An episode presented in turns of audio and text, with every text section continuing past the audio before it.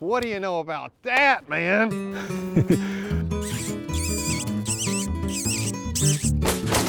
That was pretty fun. Ignore all these cameras. I'm pretty much trying something new right now. Mm-hmm. And I'm basically, we got viewer feedback on the podcast. At the end of the year, we got some really good feedback. And a suggestion was this, but it's not ready yet. But I need to test a few things. So these are simply for me on the backside today. Okay. What do you guys say we just jump into the podcast, though? I'm Chase Winniger, host of the podcast, Lee McClellan, co-host. I hope everybody's going to survive this polar vortex coming up. How bad is it going to be? Well, I hear the lows are going to be 0 or sub-zero. Wind chills are going to be double digits below 0. Well, this makes me think of something that we need to talk about with our guest here. Rufus Cravens, Sergeant Rufus Cravens. You're an avid coyote hunter, a conservation officer. How long have you been with the department here? A little over 17 years. 17 years? And now you're up here at headquarters. You're doing administrative work. But when you were on patrol, which area of the state were you? I worked central Kentucky. Was assigned to Clark County and supervised kind of those Clark and surrounding counties there. Is that the part of the state you're from originally? Or? It is, yeah. I was born and raised in Clark County in Winchester. Right around there. Winchester, Richmond area. Yes. It's not a bad spot. I will tell you, just right off the bat, there's several things.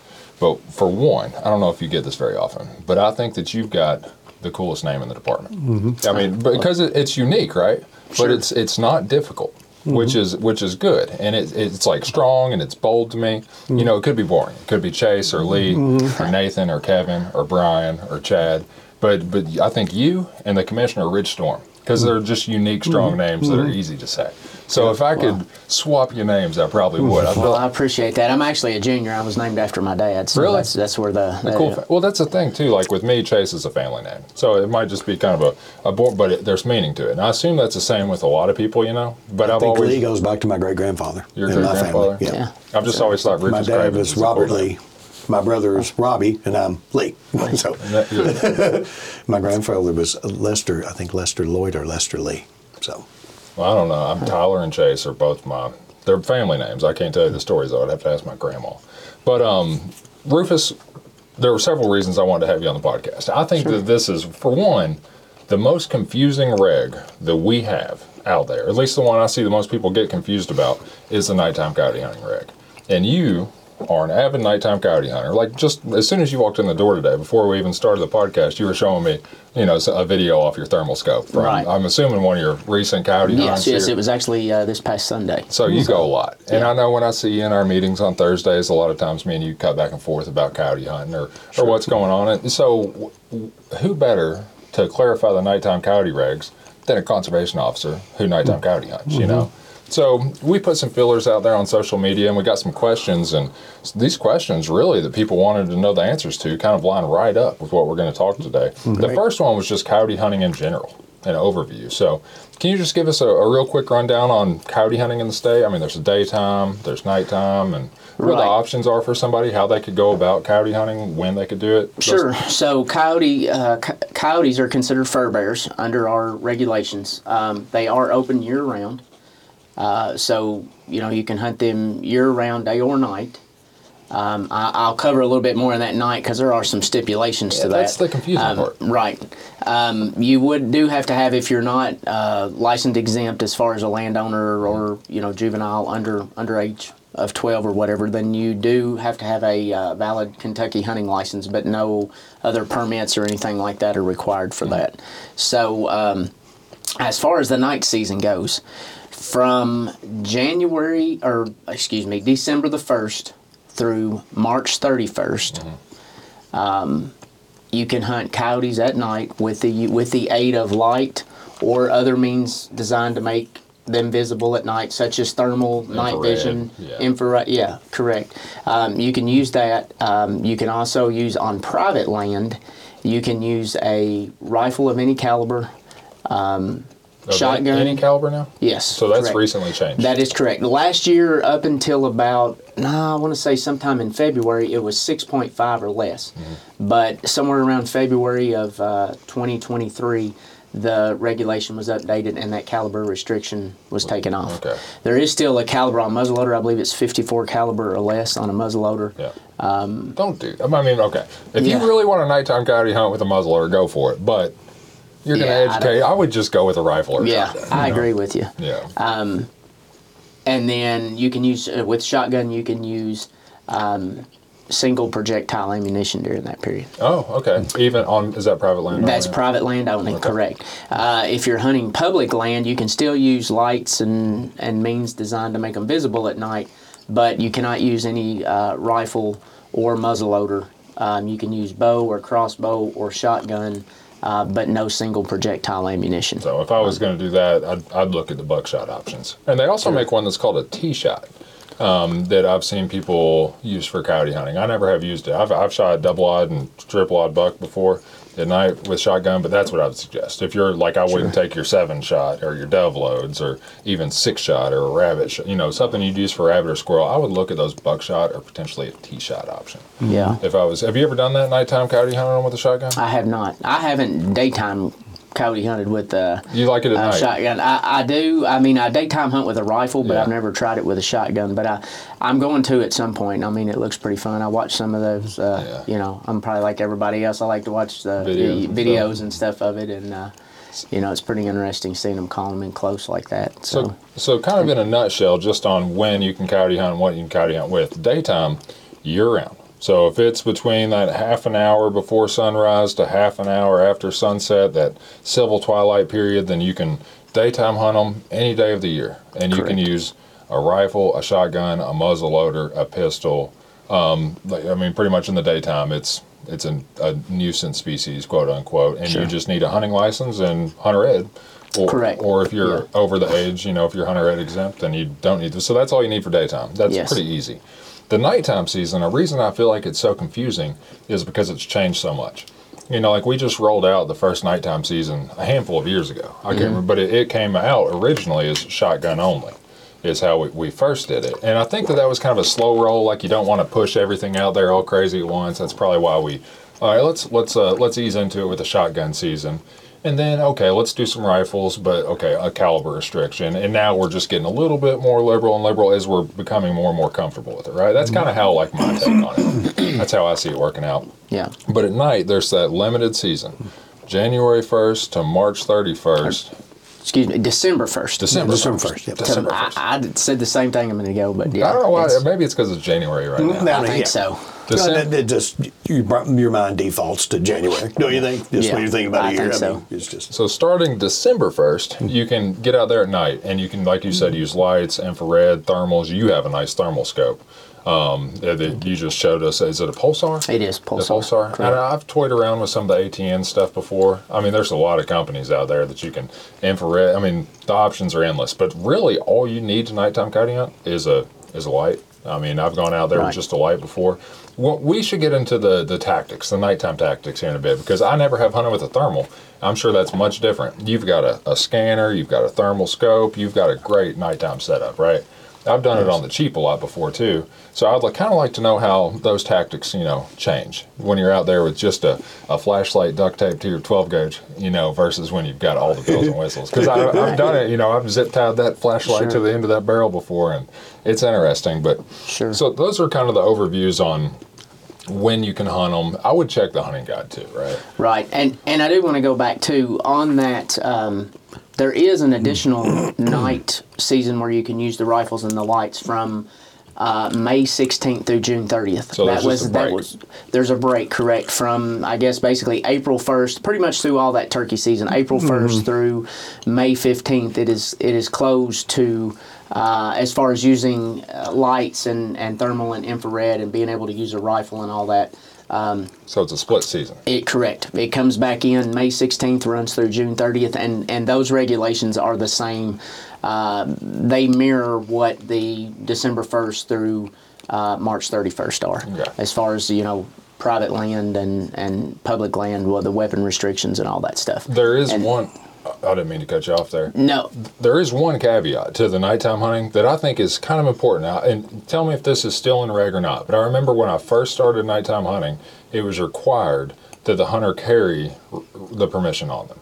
You have to have landowner, if it's not your property, like it said that you had to have written permission on you if you were nighttime. And I guess that's because conservation officers don't want to call and wake somebody up at 2 o'clock, 3 o'clock, landowner to ask. So have, is that still required? No, not that, not that I'm aware of. I believe that, that it changed there. So, you know, that's one of those things that, because at nighttime it'd be a, you know, it just, there aren't as many people out and about, and things are probably get hairy. And you need to be safe when you're nighttime coyote hunting too, and hunt where you know where people are. That's why the whole private land aspect with rifles versus public land, because anybody could be on public land. You really don't know what's out there. And at night, when you're nighttime coyote hunting, you're casting vocals. You know, you're trying to sound like a coyote. So if you have other coyote hunters out and about, you know, it's just, it's much safer the way it's set up with rifles on private and shotguns and archery. I would be nervous nighttime coyote hunting public land.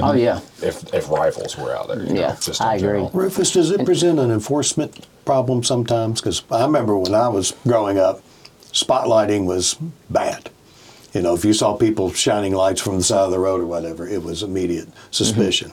Does it create any enforcement problems?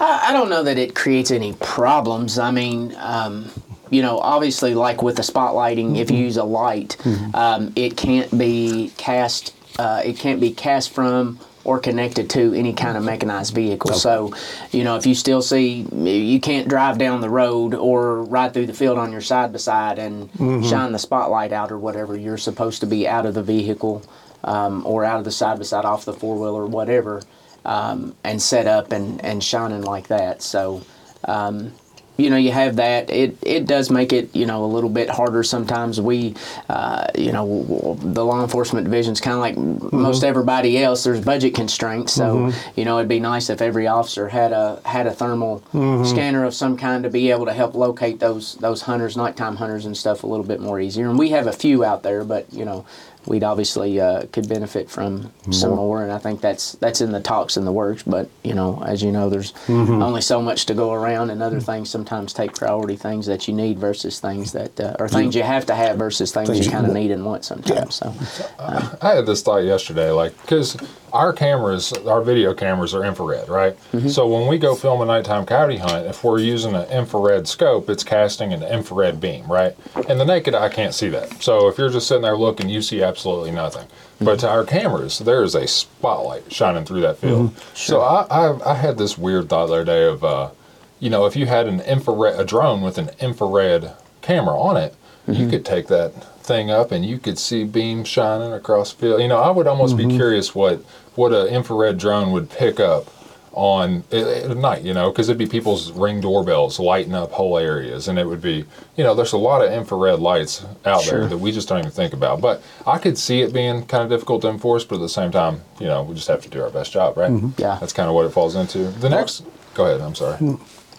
No, I was just going to say, I know they have those infrared drones. I've seen the thermal drones that people use to locate, a lot of times, hogs and stuff when they're hunting, you know, down in Texas. Don't use them, I think, as much for coyotes, but they do use them for hogs quite a bit. The next question, or we had several good questions come in, but one of them just want to know general coyote hunting tactics. And I wanted to roll into this because we were talking about the thermal, the infrared, and you brought up the point of people shining lights through the field, right? Now, as far as general coyote hunting tactics go, there's a lot there.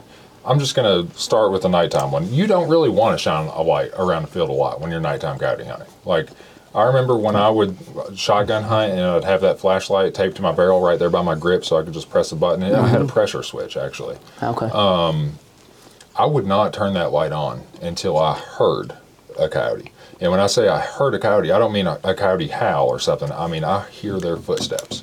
Because you'd be amazed how much easier it is at night, at midnight, out there in the middle of the woods. You can hear a coyote walking through the woods, like from 40 yards away, 50 yards away, if you're just sitting there being quiet.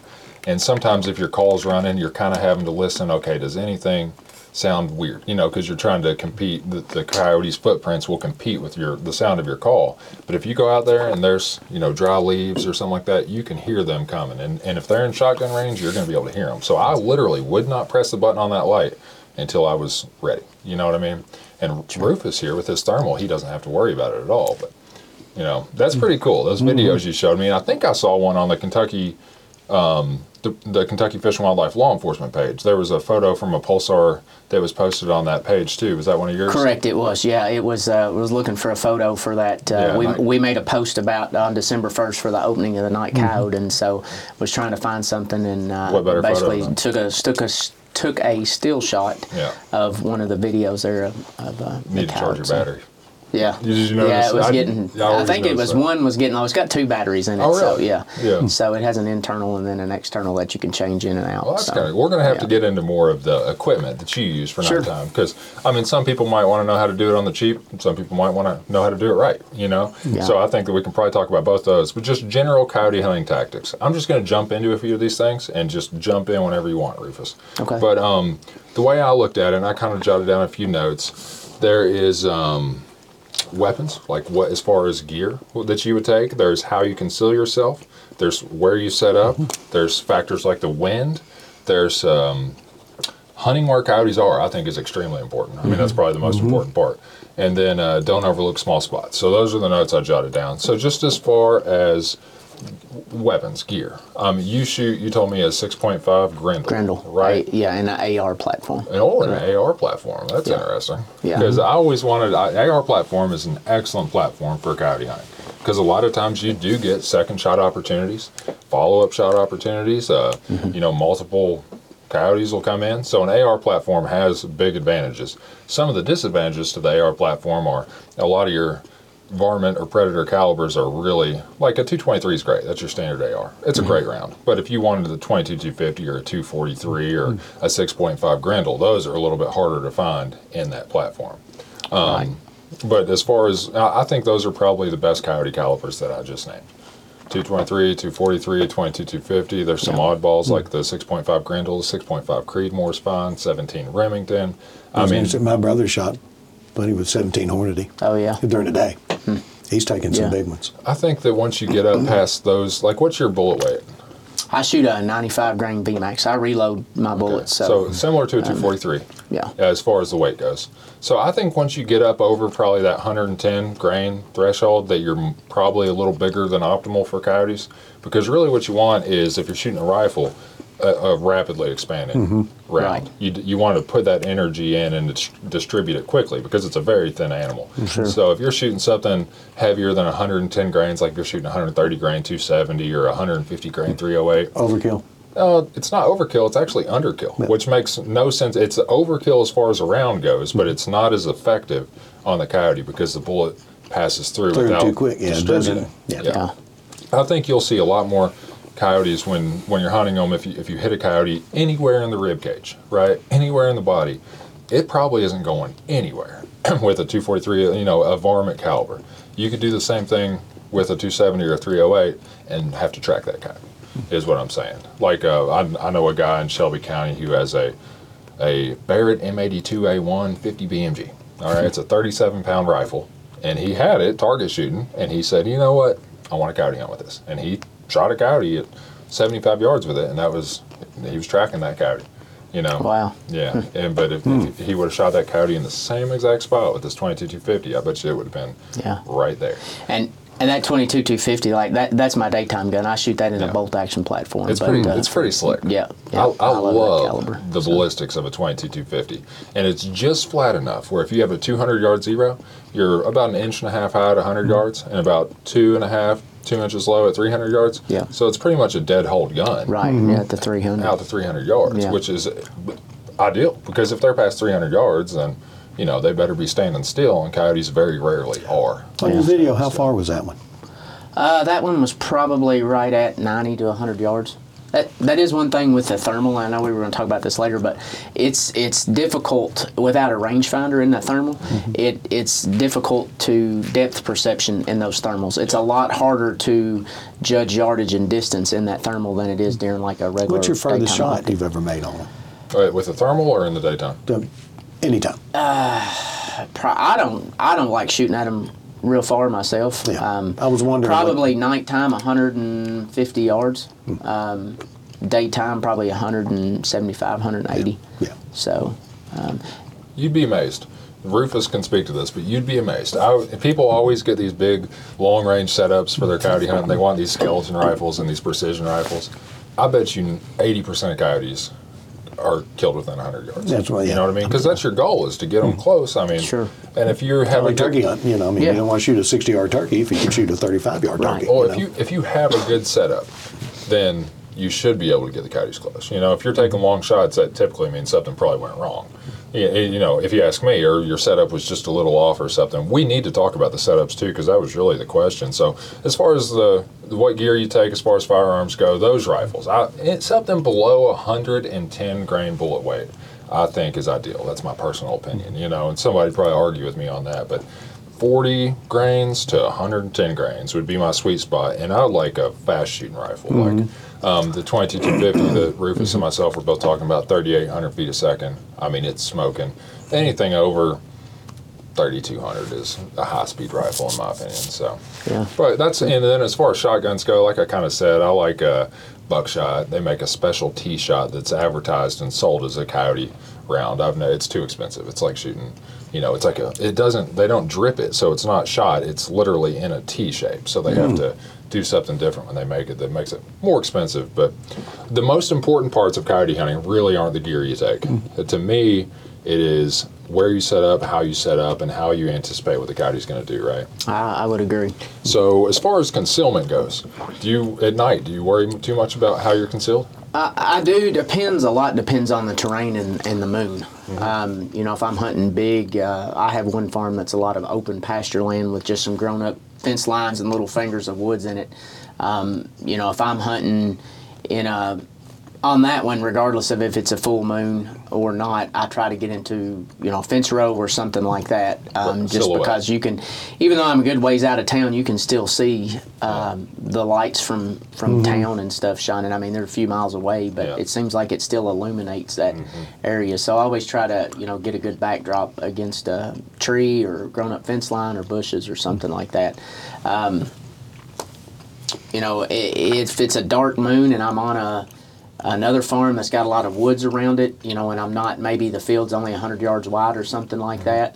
I have set up in the middle of the field, and I stand when I night hunt. I stand and hunt off a tripod. Yeah, like a bog pod or one of those things. Yeah, I've got a bog death grip, and sit on that, you know, stand and use that, and I've done that, like I said, standing in the field, and I've had success calling coyotes in that didn't seem to bother them, whatever. I'd say part of it probably depends on the coyote too. You know, have they been called before? You know, because if they have, then they're going to be much more cautious when they come slipping into you.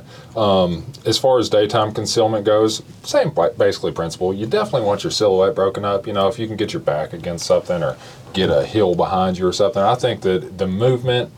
And because of I think the movement's most important, and because of that, having your silhouette broken up is the most important thing. But just like you at night, I have, on a daytime set, plopped myself down right in the middle of a cornfield with no cover around, because that's where I had the ability to see. It's like if I set up with cover, then the coyotes would have the option to circle me without me seeing them first. But if I set up here without cover, at least I have the ability to see the coyote before it can get downwind. So sometimes I think that the wind and the nose is more important than the sight, you know. It definitely is to the coyote. So I will sacrifice a little bit of cover for the sake of having a good wind, if that makes sense at all. Yeah. Because coyotes have ran straight out in the field before, and I know that I am within their vision. Like, their eyeballs can see me, but they're so focused on that call but I've never seen a coyote be able to smell me and not care about that, you know, or not pick up on it, because they will 100% of the time pick up on you. And that's why I think that the wind, on my notes here, is the most important thing, because if they smell you, they aren't. I mean, that's they're done. And it's amazing. I'm sure that you have probably seen some pretty amazing, as far as just how well they can smell, right? Because I mean, I've seen them cutting through a field at 300 yards away, and it's like they hit a brick wall as soon as they hit my wind, you know. And we've slowed the footage down on the cameras before, and it's like 2 1/100ths of a second. You know, that coyote be trotting, and for one or two frames in the camera, you'll see its nose tip up in the air, and then it'll just turn on a dime, and it's gone. You know, it's like a split-second decision.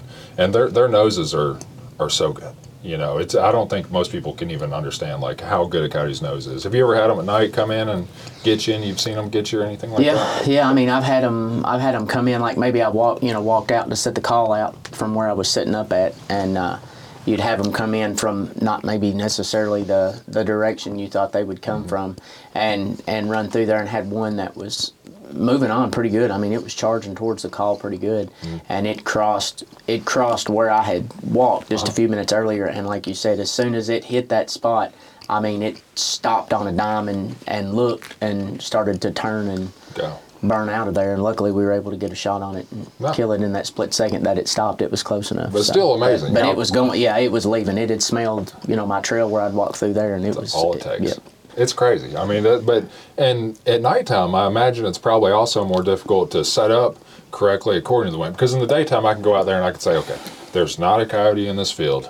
I know that. So if there's coyote here, it's in those woods, But at nighttime, when you go out there, they could be anywhere, because they're naturally up and about and moving around and hunting on their own. So they might not be in those woods where they would be during the day. They could be behind you. They could have already traveled up 800 yards since they left the den that day. They could be on a big loop, So I think that their position's probably more unpredictable at night, and that probably makes it. Does that make sense to you? It does, yeah. Because like you said, I mean, they're out during the day as well, but nighttime's when they're more active and out hunting more and stuff. So chances of seeing them at nighttime are, you may see them anywhere, right out in the middle of the open field. I'm not saying you don't see them in the daytime like that, but you're more prone to in the evening. Yeah.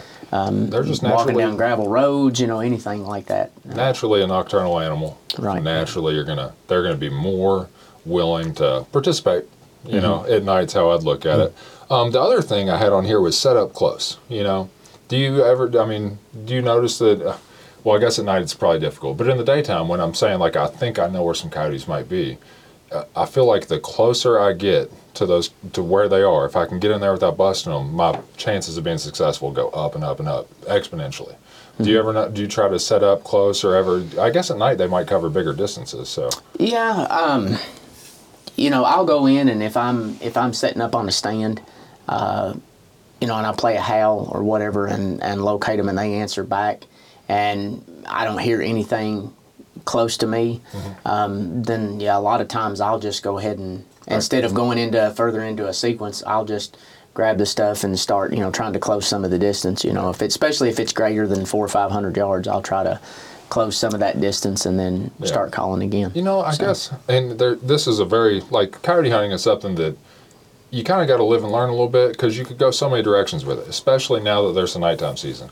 Because I was sitting here thinking about how it's a calories game for a coyote. If they're coming in to try to gain calories.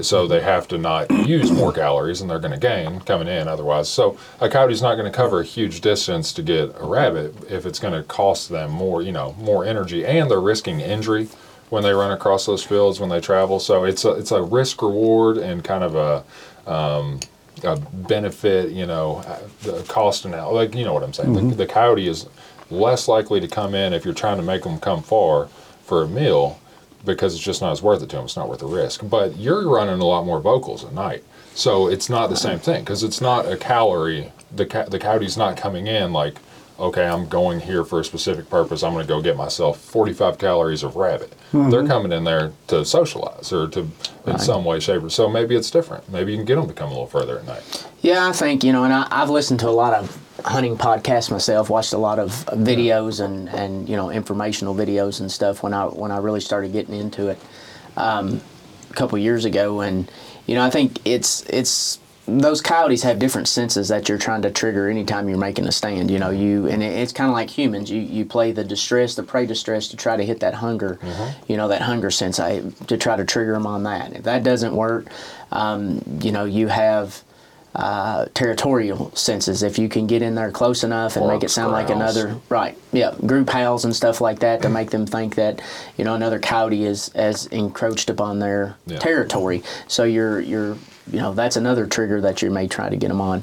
And then breeding, depending on the time of the year, breeding as well. You're obviously hitting that sense this time of year too. Up.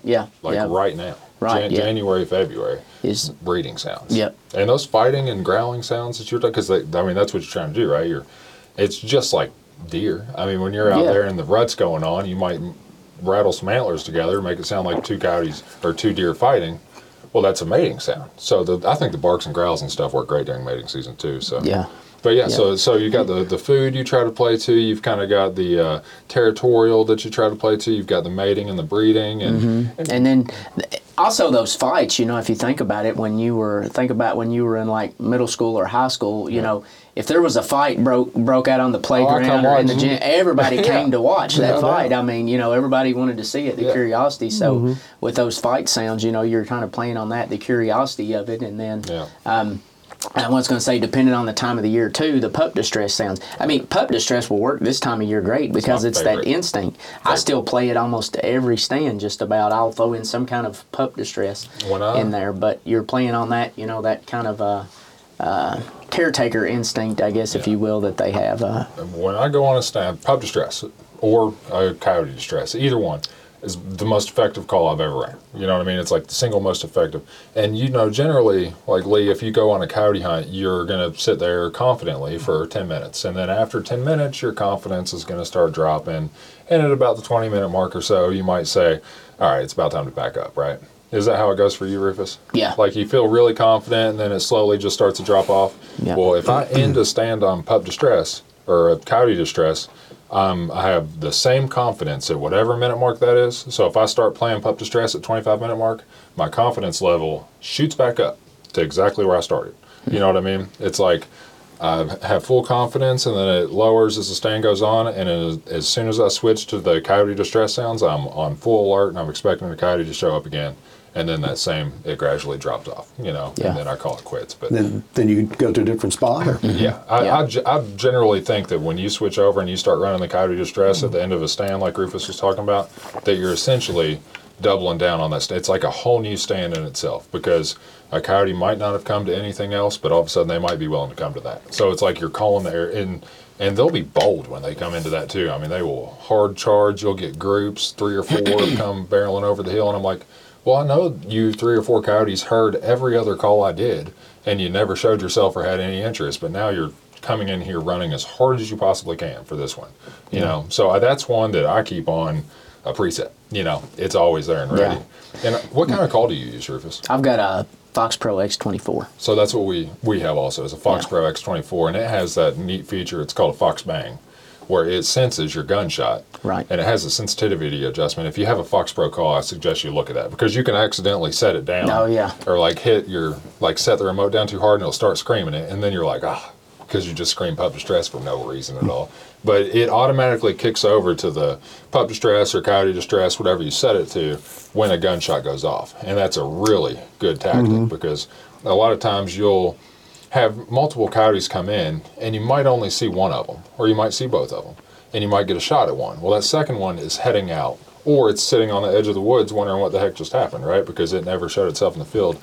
Well, when you run that distress sound after a shot, it triggers that second coyote to either show itself or to stop. You know, if it's running away and it hears that, it will stop. So it gets you follow-up shots, it gets you second shots. It's like the Swiss Army knife of coyote calls, you know what I mean? Yeah. You can kind of use it as a last-ditch effort. You can use it to get a second opportunity. I mean, it is just a great, great sound.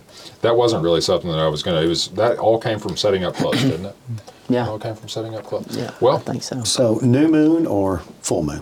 I like the dark moon. That's what I when thought. I'm night hunting, the darker the better for me. Yeah. I seem like I haven't had the best success in full moon. Not that you can't. I mean, people kill them all the time, but I prefer the darker the moon. Yeah, that seems like it would increase your silhouette if it's really harvest moon. Do you think that there is a nighttime factor that is, like if we took wind and concealment in the setup, it's a factor, an external factor that you can't control? So that could be the moon, that could be weather, that could be the weather the past week, you know? Do you think that any one of those things is the most important? Like... No, I mean, I don't think anyone in of itself is. Because, you know, sometimes you ever try to talk yourself into going to do something that you really want to do? It's like I have something I want to go do, but I still have to get myself, like, you know, talked into it. Well, sometimes I do that with coyote hunting because I'll justify it. I'll be like, well, you know, we just had really bad weather for 3 days and they probably didn't move much. So today, you know, first day without 50-mile-an-hour winds, they might be more likely to be out. Yeah. So I find myself talking myself into things all the time with like positive reinforcement, but I'm not sure that they're, you know, it's just me talking myself into stuff probably. Well, I actually went last night myself. Long story and I won't go into it, but just because I knew that, you know, we're supposed to get this front rain today and the wind and the cold front and all that, and last night was pretty, the winds had died down, it was a pretty calm night, so I went yesterday evening close to the house. I've got a place that I can hunt very close to my house, and yeah, I was going to go make a couple stands, and I ended up making about a half a stand and called all the cows come in to check out what on the distress, and so anyway, it lasted about a half a stand, and I ended up going back to the house. I didn't do any good. But cattle are curious. They'll come straight up to it. They come right into rabbit distress. I mean, they came 150, 200 yards all the way across from one side of the field in the tree line all the way over to the other side of the field where I was at. And I had set up there because I'd heard a group, group howl, and yipping and yapping about 400 or 500 yards from me down in a holler. And so so I think that hunting where the coyotes are. Now, you knew the coyotes were there because you heard them, right? Yes. Something I think is like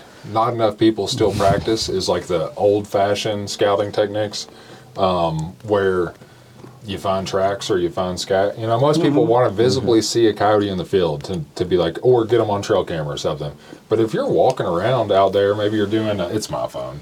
It's India calling me. Oh, lovely. Yeah, I'm not sure I'm going to take that. Yeah, I get them from Jamaica. I was like, I know no one in Jamaica. Well, I think, boink.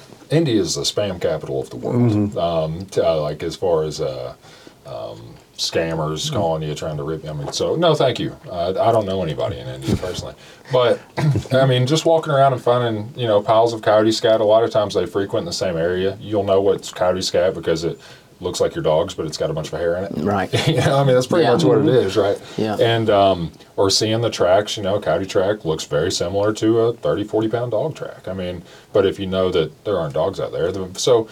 Hunting where coyotes is probably the most important part of being successful. Luckily, coyotes are pretty much everywhere. You know, I mean, there's probably a coyote sitting within 500 yards of us right now. So the cattle just come out of curiosity? Yeah, I was playing rabbit distress, and they didn't pay much attention to the howl, you know, kind of perked up a little bit to the two sets of howls I did, but I played the rabbit distress, and it came within 10 feet of the call. Walked, like I said, at least 125, 150 yards to within 10 foot of the call, and they lined up the way I was expecting the coyotes to come that I had heard. If they would have come, the cattle all lined up there, and I would have had absolutely no shot had the coyotes come in. So I turned it off. Like I had done two howls, and about 4 minutes into, which it was about time I was going to stop the rabbit distress anyway. And after that, I was like, well, I don't have a shot if anything come in for the cattle. So I just let it go quiet, and I sat there about 20 minutes in the quiet just because in case something was coming in. I didn't want to immediately shut it off and then start out and spook something. So I sat there about 20 minutes, and nothing came in. I didn't expect it to at that point anyway, and so I eased on out of there. That's a good note. If it goes moo, you probably shouldn't shoot it. Yeah. Those cattle didn't know Rufus was on their team. You know? Yeah. They were playing blocker for the coyote. Well, I mean, I could understand, but if they heard a coyote, you know, sound that you know they would perk up because you know, now especially if they have young, you know. Yeah, there's usually a cow that I notice. They all will come, but there's usually that one that just gets a little closer to the call once put their nose on it. I don't know. What were you saying, Rufus? I was going to say, and I have noticed many times, especially at that thermal at night, it's deer. You start playing, they can be bedded down, you know, laying down, bedded down, grazing, whatever, be content. And you start playing some of those howls, and they start, you know, they play the first howl, and they really perk up and start looking, and they'll stand up, and then you get into maybe another howl sequence or fight or something like that, or even the rabbit distress, and they usually won't hang around too much. They may not completely leave the field, but they may get up if they're 150, 200 yards from you and go, you know, 500, 600, 700 yards before they bed back down or stop. But, yeah, they usually get out of there pretty quick. What other animals have you seen come into the call? Because, like, I remember you were talking about setting up against fence lines. I remember one time we put that call not 5 feet from our feet, right? Nighttime set, no cover, fence row in the field. We just put the call out, and so close to us. It's closest we probably ever put it out. Yeah. And we called in a skunk that night, and that skunk came right to the call. You know what I mean? So it's just like you see some weird stuff. Yeah. Yeah. that June, that mid-May to late June season, yeah. I play fawn distress a lot. Does. And two different times last year, I had to stop the fawn distress call because I had does come in.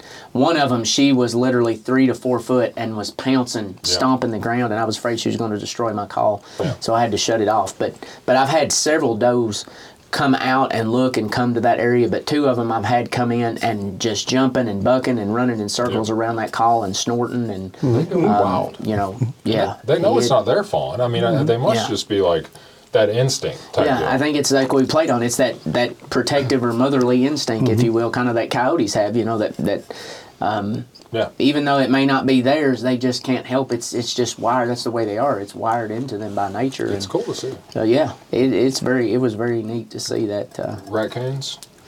I don't know that I've actually called any raccoons in. Mm-hmm. I've called numerous owls in at night. Oh, owls! Yeah. I've had numerous owls would be cool. come in and swoop down. We had one a few weeks ago on a set, and that owl probably came 6 times and swooped down, not close enough to grab the call, but swooped down within like great horns, 6 or 8 feet. Barred? I don't think it was a great horn. It wasn't big enough. I couldn't really tell in the thermal what it was. Yeah, but thermals. That makes sense. But you could tell it was definitely an owl. And then in the daytime, I've called in a lot of hawks and crows that will come to the rabbit distress and stuff. But the owls, that's the weird. I was sitting there thinking that skunk's probably the weirdest experience, but no, it was an owl. Was the weirdest experience I ever had nighttime coyote hunting, because I was out there with a buddy of mine and we were using an infrared night vision scope. So that, like I said, puts off a beam and the eyes reflect, right? Mm-hmm. So it's still, so you still see the eyes reflecting in the infrared.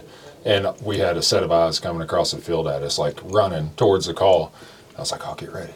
You know, we kind of hunkered down and we were getting ready and we're like, I can't tell what it is. Like, it was an owl that was running across the ground. And so it wasn't flying. But I mean, that thing ran across the field and got within 20 yards of us. But you know how their legs look like little human legs or something? This owl was just running towards the call and its two eyes were bouncing across the ground. It looked like a coyote or fox or something, but sure enough, an owl. So that was an odd one, but yeah. Yeah. I had one, me and a good friend of mine and I were hunting one night and had kept hearing this noise off in the distance and thought, what in the world is that?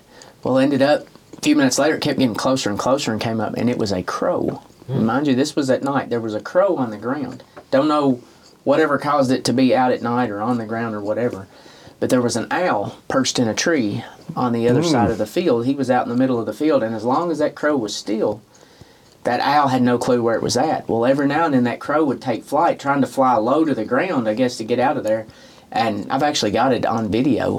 The owl swoops down and grabs the crow, like slams into the crow, and the crow starts, cawing, and fell to the ground.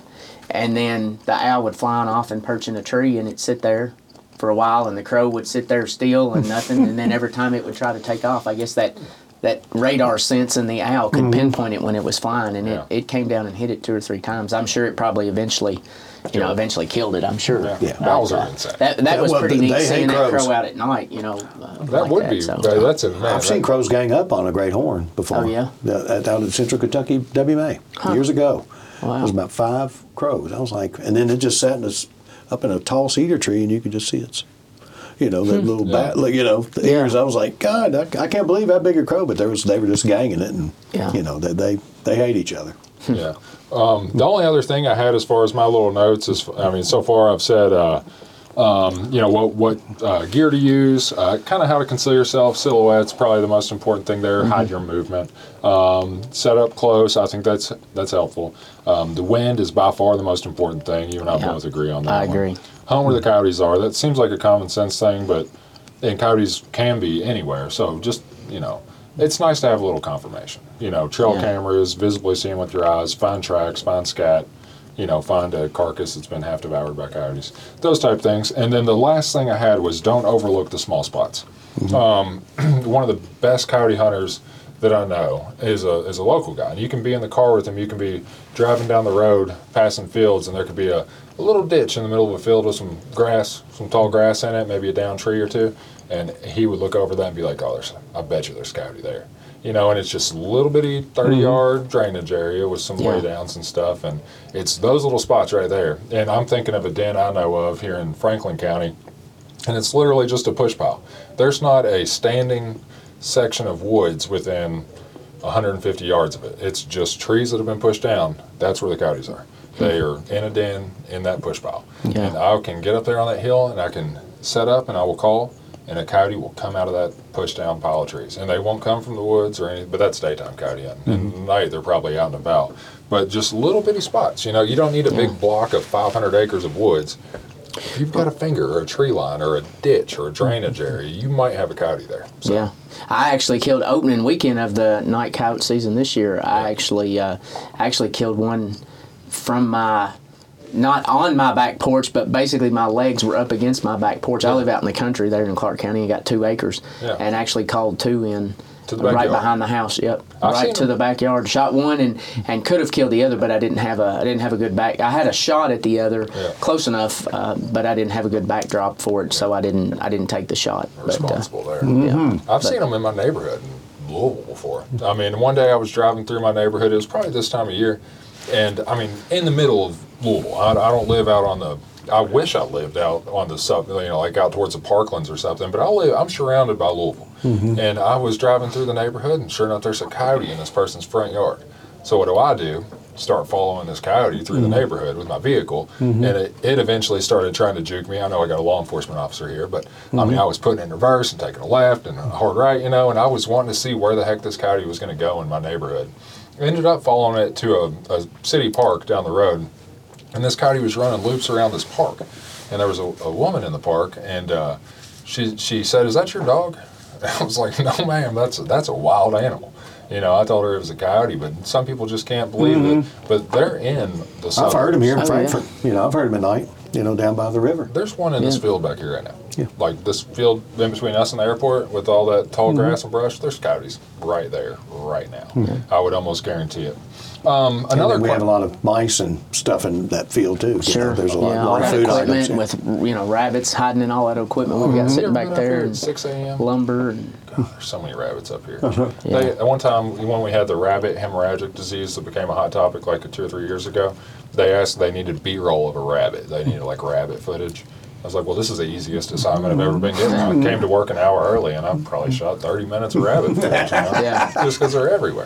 But one other specific question that we had come in from Instagram, and I'm going to say who asked these questions here in a bit, but they just wanted advice for someone getting into nighttime coyote hunting, so I'm going to let you take the reins on that one. What would you say to someone new? What were the mistakes you made on the front end? What did you learn? I would say probably a big one is noise. Noise. Mm-hmm. I would ride like a side by side. I'm blessed that I have some pretty good ground to coyote hunt. Some of them are large, pretty large farms. So I would take my side by side unloaded, and I would ride from stand to stand. Now I don't ride up and get off the side by side and walk 5 feet and set up. You know, I would ride the side to side somewhere, park it, walk 100, 150 yards from the side by side, and then set up. Mm-hmm. But doing that versus when I've strictly walked, mm-hmm. I've had better success walking. So you think it's just the vehicle noise? I think the vehicle noise, doing that. Now that one particular farm that's occurred on, that farmer does not, he doesn't use a side-by-side on there. He drives a truck or a tractor. So, you know, it may be different if they're on a farm where people are used to side-by-sides driving through there all the time at night, you know, mm-hmm. checking cattle or something like that. They could obviously, but I think it was just the being in there and having that vehicle noise, that side-by-side noise in there. So I would be cautious of that. The wind, again, I think the wind is the biggest thing, and I prefer a crosswind, yeah. if at all possible. That's a good thing. I think I've made some mistakes there of hunting, you know, with the wind to my back, thinking, well, I know the coyotes are going to come from in front of me. They're not going to come from behind me, no way. And so I'm good with this wind. And then when I first started, I had a few occasions where you'd have something, you'd start hearing a coyote booger bark behind you where it had circled, you know, was very leery and had circled around and was trying to come in downwind. Yeah. So I prefer, if at all possible, I prefer a crosswind. A wind that you can shoot. Yeah. Like you want to be able to shoot your wind, right? Yeah. Mm-hmm. And I also think the coyote is more likely to come in with a wind that they think they can get. If that makes sense at all. Like, I think if a coyote's been called before and they're educated, if they don't have an opportunity to get downwind, they just might not mess with it at all. You know, so you might be talking to coyotes, but you might not get any interaction. But if you hunt with that crosswind like you're talking about, coyote's like, okay, I can go smell what this is safely. Then you give yourself a better chance for a coyote to actually make a move and come in. Yeah. And then you just have to get it before it smells you, right? Yeah. So I would agree with that 100%. Crosswind is, and then as far as setups go, at nighttime, is there anything in particular? Say this person has daytime coyote hunted before, and they kind of know the wind, and they kind of know things like that. Is there anything that's just kind of nighttime specific as far as how you use your gear or equipment? The one thing that was the most struggling or hardest for me when I tried nighttime coyote hunting was knowing what was around me, like scanning. You know, because I didn't have, some people have the fancy flip down helmets, and some people use a monocular, a scanner.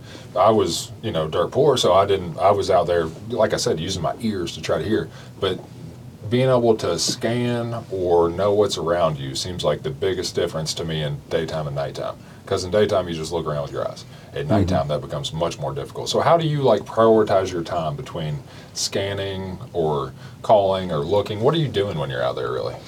So usually once when I get out there, I'll scan an area before, especially if it's like a field or whatever. I scan that area before I actually set up to make sure nothing's out there. Then I'll set my tripod up, set my gun on my tripod.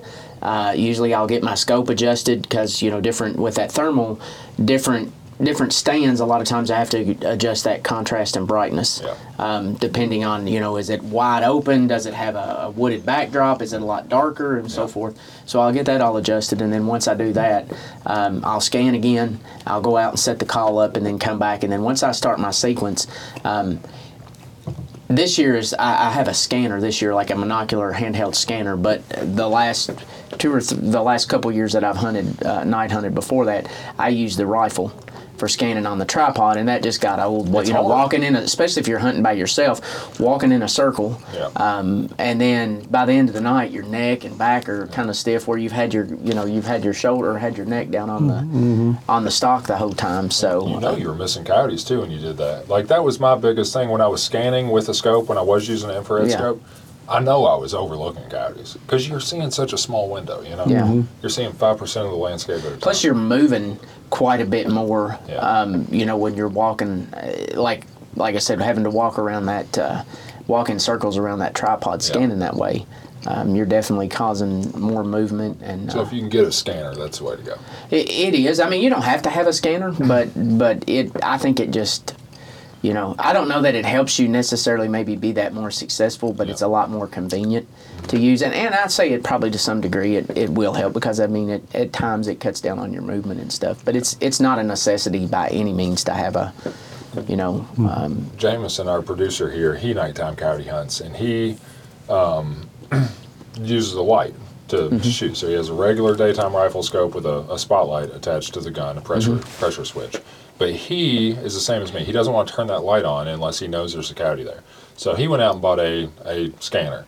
And he got one cheap. I mean, it was $160. It's one of those that you would pick up somewhere and you'd think that it's not going to be worth anything. But all he's looking for is a spot. Right. You know, he's just looking for a spot. So he doesn't need great detail in that scanner. And that $160 scanner he bought works fine for him because all he's looking for is something. And then he can, you know, get focused on it and use the scope from there. So you don't need a ton of money in a scanner, I would say. No, I don't think so. And, you know, like you said, that's what, with that scanner, that's kind of what you're really looking for is that heat signature out there to find something there. When I originally got my thermal scanner and built that rifle, it was for hog hunting. We used to go down, me and a couple other guys that I worked with used to go to southern Alabama every year hog hunting. And so that's why I originally had the thermal. I've had one for a few years. And two of us, there was three of us that went. Two of us had thermal and one had night vision. You know, well, he would have a difficult time if we went out in the field. He would have a difficult time spotting stuff. If he was trying to scan, you know, we would be, me and the other guy would be, you know, it just picked up in that thermal immediately. We're like, well, there's something out there. But he could then use that night vision, and he could see so much more detail than we could. You know, he could tell... you know, we may see something off a little bit in the distance and be like, well, I'm not sure if that's a, because it wouldn't be walking, it'd be sitting there. Well, I don't know, that might be a raccoon or a possum, I can't tell because it's not, you know, it's just sitting there.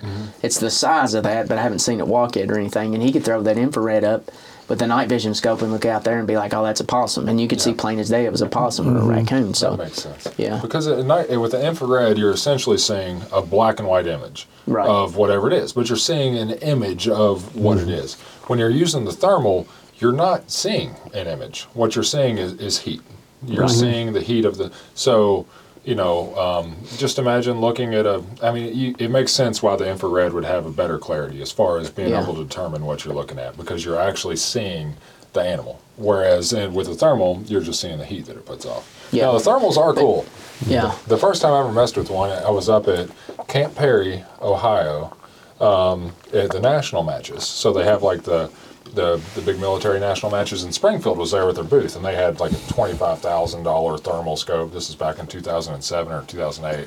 But you could take that thing, and I could see people's footprints. You know, as they were walking, I could see the heat dissipating from where their feet had just... If somebody opened a door and grabbed a doorknob, you could see their handprints slowly fade off. I could pick out like a squirrel in a tree, like just little broken sections in the leaves. I could tell there's a squirrel in that tree from 200 yards away. I would never know, you know, so it was really, really cool to me. And I've not gotten the coyote hunt with one, but it seems like it would be really neat. But you're saying there's some challenges, too, with the thermal. Well, I think it depends on, there are, but a lot of that depends on distance. And also, you know, those thermals are like anything else. You have, you have different, like a 384. There's like a 256 as far as what they call the processor. There's like a 256. Then there's a 384, a 640.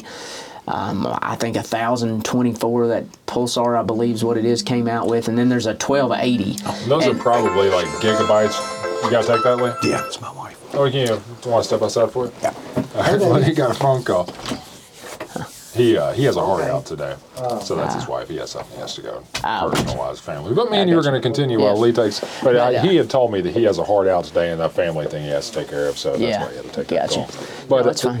But the thermals seem interesting to me.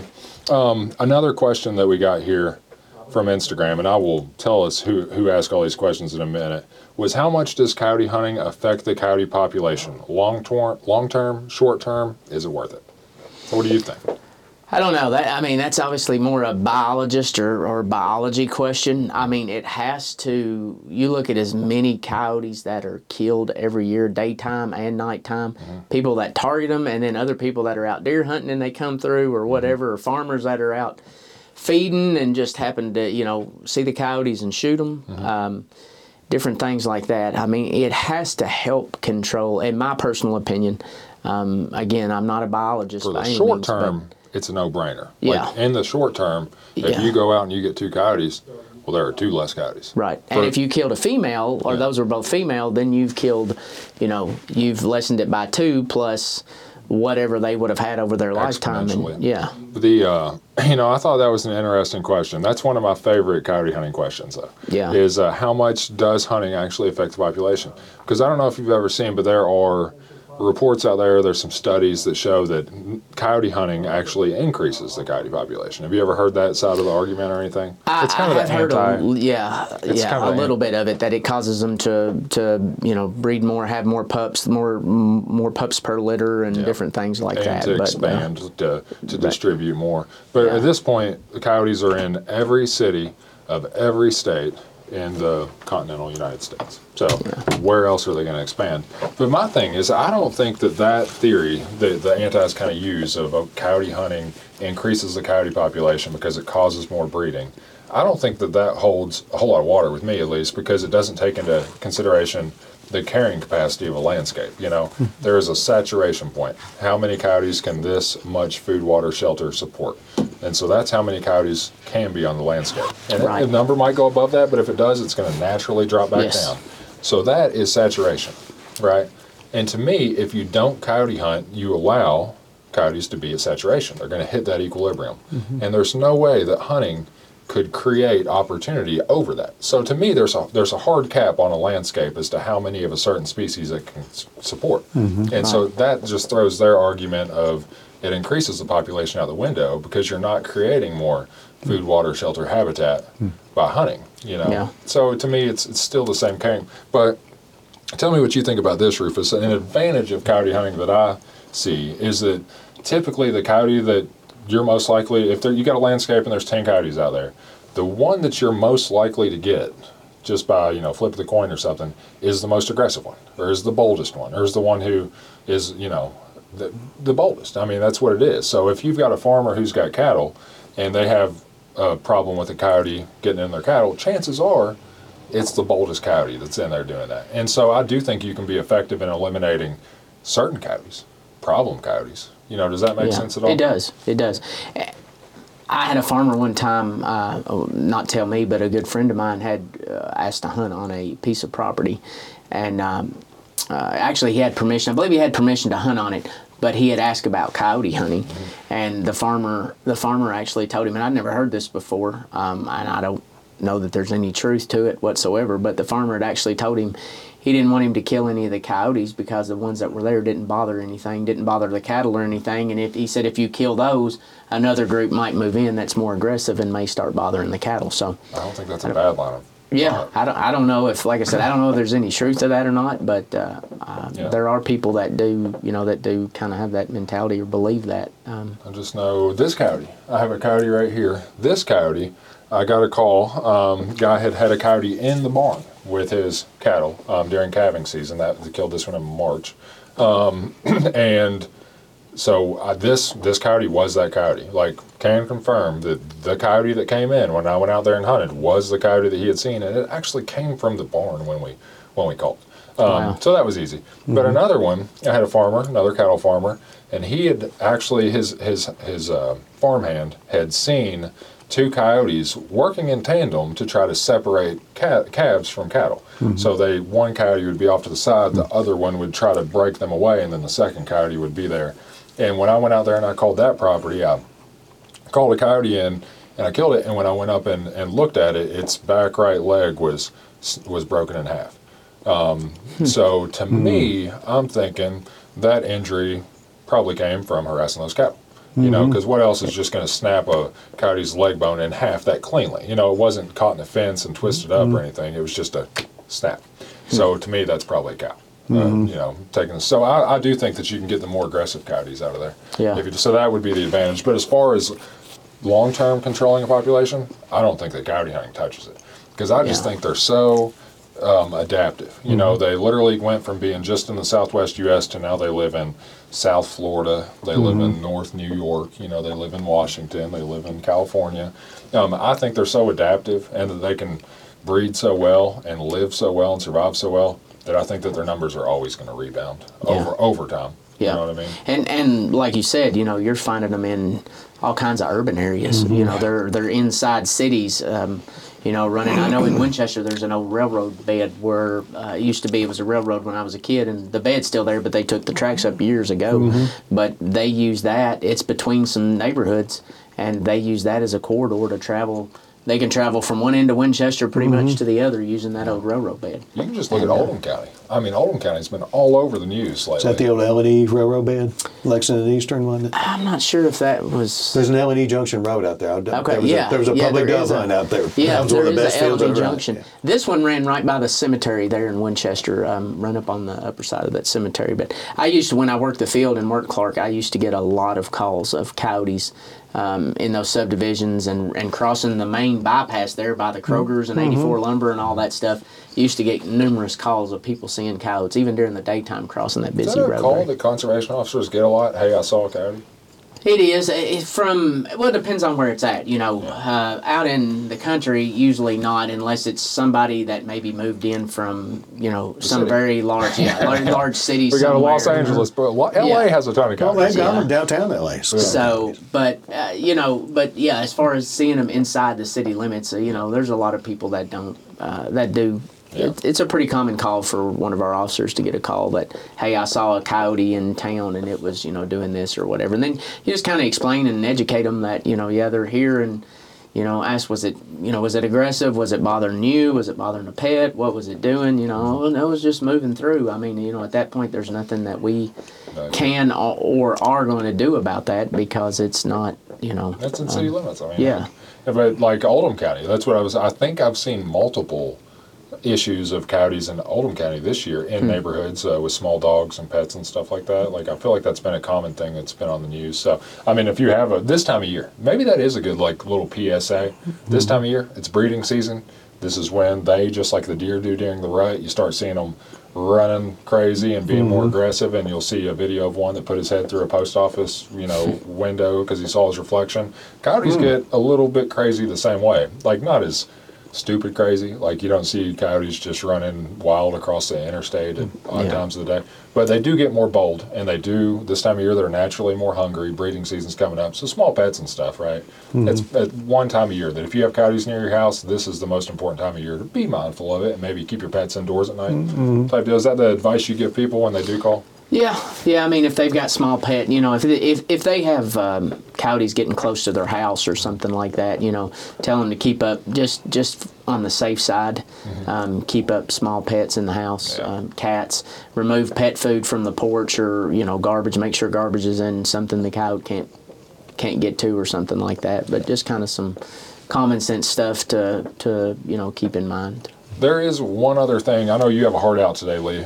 We did have three other questions. I'm sorry, they were unrelated. Tree dogs, turkeys, and how to get involved with conservation efforts, which is not a bad question. The last one is a good question, how to get involved. I would say reach out to the department, call the info center, 1-800-858-1549. Ask them. They can put you in touch with somebody. But Lee, there's one more main topic I wanted to get to today. But do you have anything you wanted to ask about the topic of coyote hunting before we switch gears? No, that's fine. Go ahead. Coyote hunting. Yeah, well, the other thing I wanted to talk about, Rufus, is something that I've had little conversations with you here and there about. But it's finally, I say finally, the Kentucky Fish and Wildlife Law Enforcement Facebook page.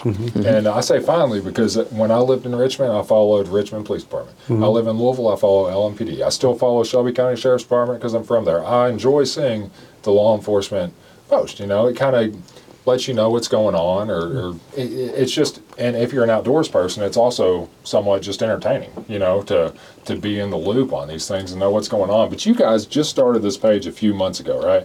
Yeah, it actually kicked off, I believe, sometime back in the spring. I can't remember exactly when, but probably around March of 23. Yeah, of 23 is somewhere around there. Really started picking up traction over the fall and winter, I guess, when the hunting seasons, the main hunting seasons came about, and you guys started posting some cases. Correct. Yeah, we tried to increase the posts on it, and we've had some pretty good feedback, and it's starting to get some more likes and followers and stuff like that. Essentially, it's being used very similar to how someone who's familiar with the LMPD's page or any other law enforcement agency's page. I mean, but right here is an example of a case that was working. It gives the details of, you know, while working a trespassing and spotting complaint, blah blah blah, and you can kind of see, okay, that this one a shotgun was seized. As we scroll down, this one was one I thought was interesting. This conservation officer, it's a picture of a conservation officer with a canine, one of the yellow labs, and then they have this thing on the ground that has shell casings in front of them. Correct. And the text reads,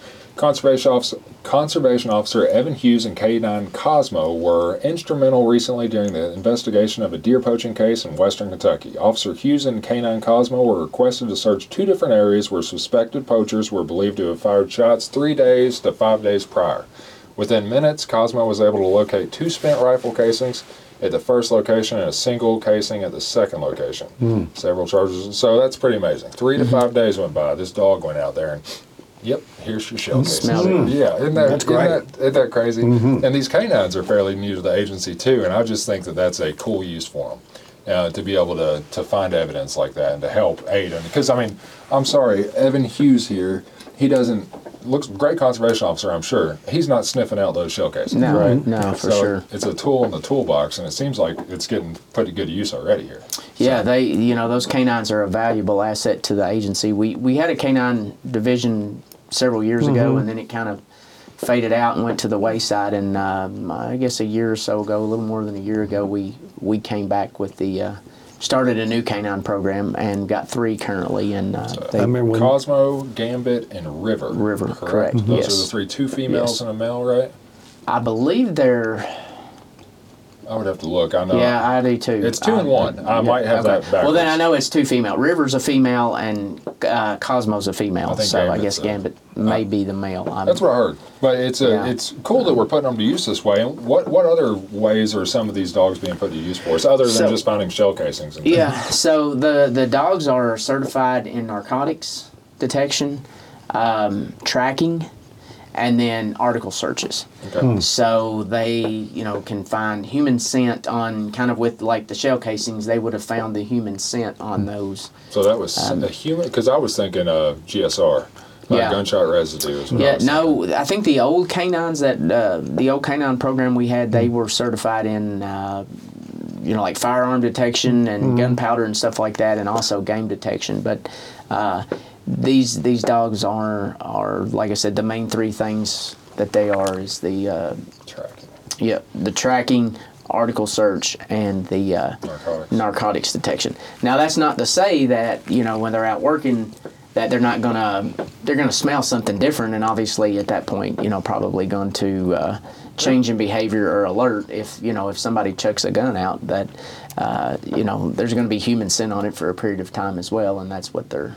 And just like all dogs, my little beagle, if he sniffs a dead deer in the holler 300 yards away, he's beelining to that dead deer. I'm sure they can find game for you too, just naturally being a dog. Here's another. This case right here was at least 4 illegally taken deer. As I scroll down through here, there's a lot of interesting posts that multiple deer and elk out of Bell County, I believe that was. Yeah, so, Harlan or Bell one, but it was Harlan. Harlan, okay. Yeah, as you can scroll down through this Facebook page, there's a lot of interesting, there's some of the mundane, some of the normal posts, and some educational, but some of my favorite ones are the ones that talk about cases, because it's interesting to read, and I'm glad this is here because it shows what's being done too. Before the Kentucky Fish and Wildlife Law Enforcement Facebook page, I feel like you guys, unfortunately, I don't want to say worked in the dark, but from the public perception, it was harder. Like you might have had to do an open records request to find out what some of our guys. And I like promoting it, or a press release would have had to go out. It would have had to been a case that warranted a press release. But this lets you show the every day. This is what we're out here doing every day. We're working on this stuff, right? And it's interesting too, like these cases that pop up and the seizures and just kind of how people are like this one right here. This one ticked me off when I read it. Okay. Yeah.